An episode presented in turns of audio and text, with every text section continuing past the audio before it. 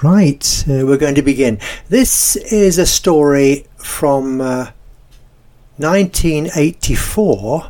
It's called To France on Two Cylinders. It's a tale from It's a Rum Life, Book 4, Volume 1, Northcote, 1984 to 1994.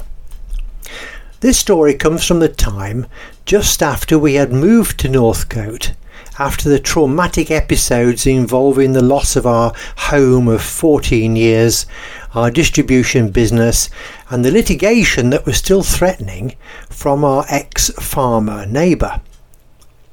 The year must have been late 1984. All the posh cars and most unnecessary possessions had gone in the grand auction sale at Ivy House at the end of 1983. This had provided us with some spending money to see us over Christmas. The car. The car, pictured in the story, is a second-hand Citroën Dyane with a two-cylinder air-cooled engine of very little power.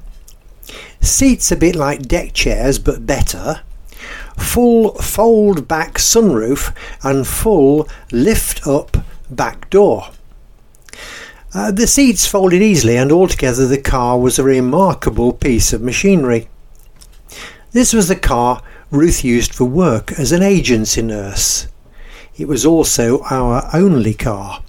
Due to zero money and debts from moving house, anything we had on finance was got rid of, and we purchased this little car from Bullwinkles of Bournemouth, the local Citroën specialists. Those two years or so after the crash of ECYB transport are still very confused. So much was going on to try and make a living however possible. Anyway, we saw our way to having a holiday, and following our previous normal trend, we headed off to France. The red Dyane, we took a picture from the internet, which was the same colour as our own car, was by no means new. In fact, it was getting quite ancient, so tools and spare parts were thought a wise precaution.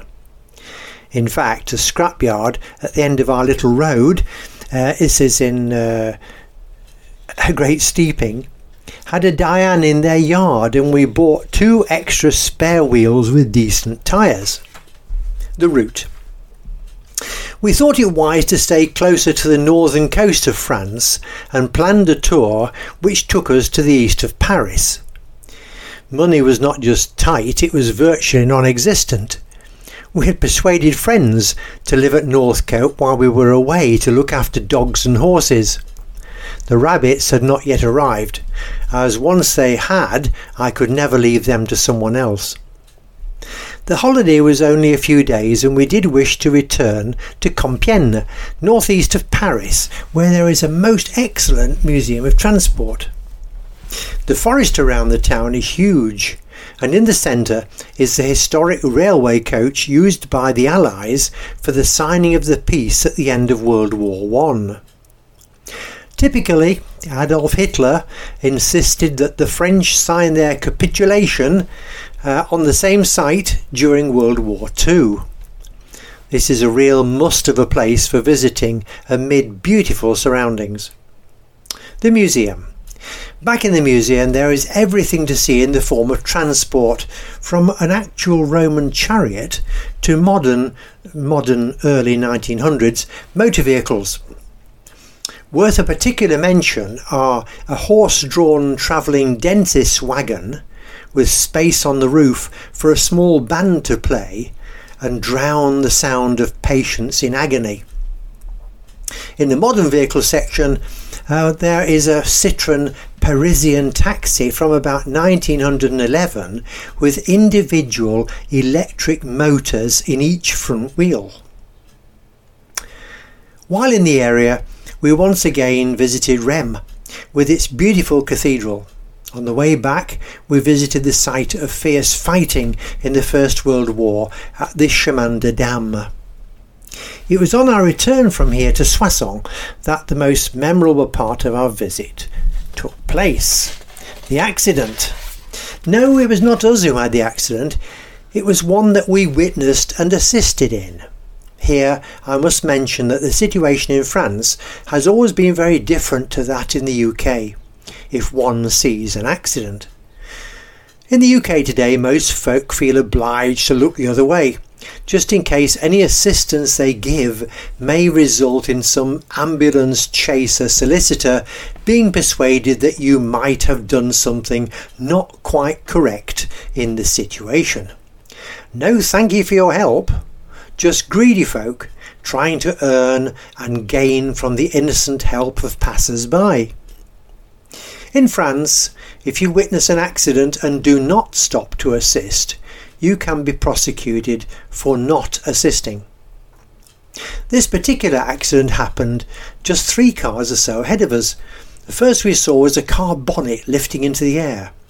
As we got nearer, a few seconds later, we were confronted with two vehicles in the middle of the road. The fact that we had seen the bonnet flying in the air made us aware that something was wrong and prepared us.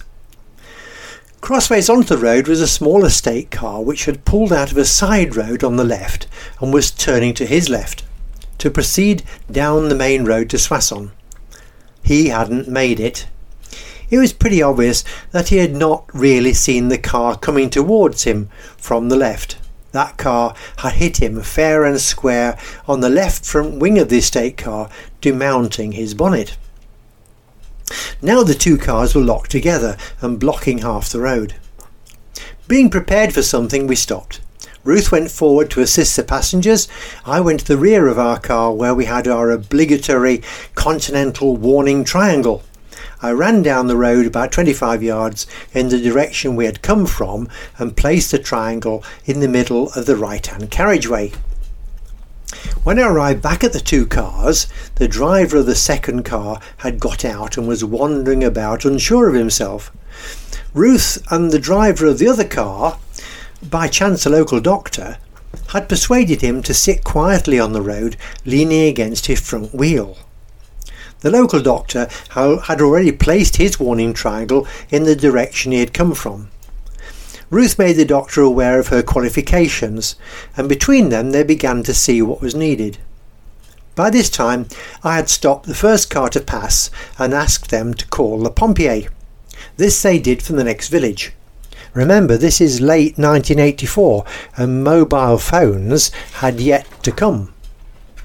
The pompier the pompiers or firemen in France are the number one emergency service.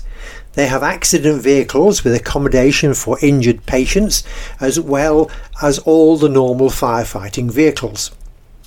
Within just a few minutes, the pompier arrived and took full charge.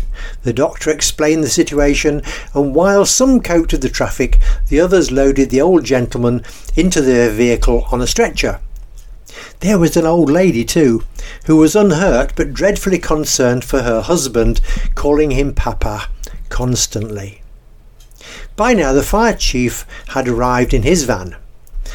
There was a third passenger in the old folks' car, and he was my charge an elderly golden retriever who had been in the rear of the estate car and was just concerned for what was happening to his family. The fire chief quickly absorbed the situation, and as his crew were about to leave for Soissons Hospital with Papa, the old lady pleaded to him for help for her old dog. He bundled the old lady and her dog into his van, telling the pompier crew that he would follow to the hospital with Madame as soon as he had taken the dog home. That was about it. The estate car had been pushed to the side of the road, and the doctor made his way to his initial destination with a somewhat battered but still drivable automobile. Why was his car still drivable? It was a Mercedes saloon, somewhat more solid than the old estate car. I do not remember there being any police, but perhaps there were. We continued to Soissons Market and found the most amazing cheese stall to fill our freezer box for the journey home to the UK. During the whole short holiday, the Dyane never missed a beat, never very fast, but most dependable. There we are, that's the end of that little story. Brought to you by Cracker Books, written and read by Keith Sanders. And more stories to read on Keith Sanders is the thestoryman.wordpress.com. More free audio stories on this Buzzsprout site and lots of free videos to watch on Keith Sanders, the short story man on YouTube.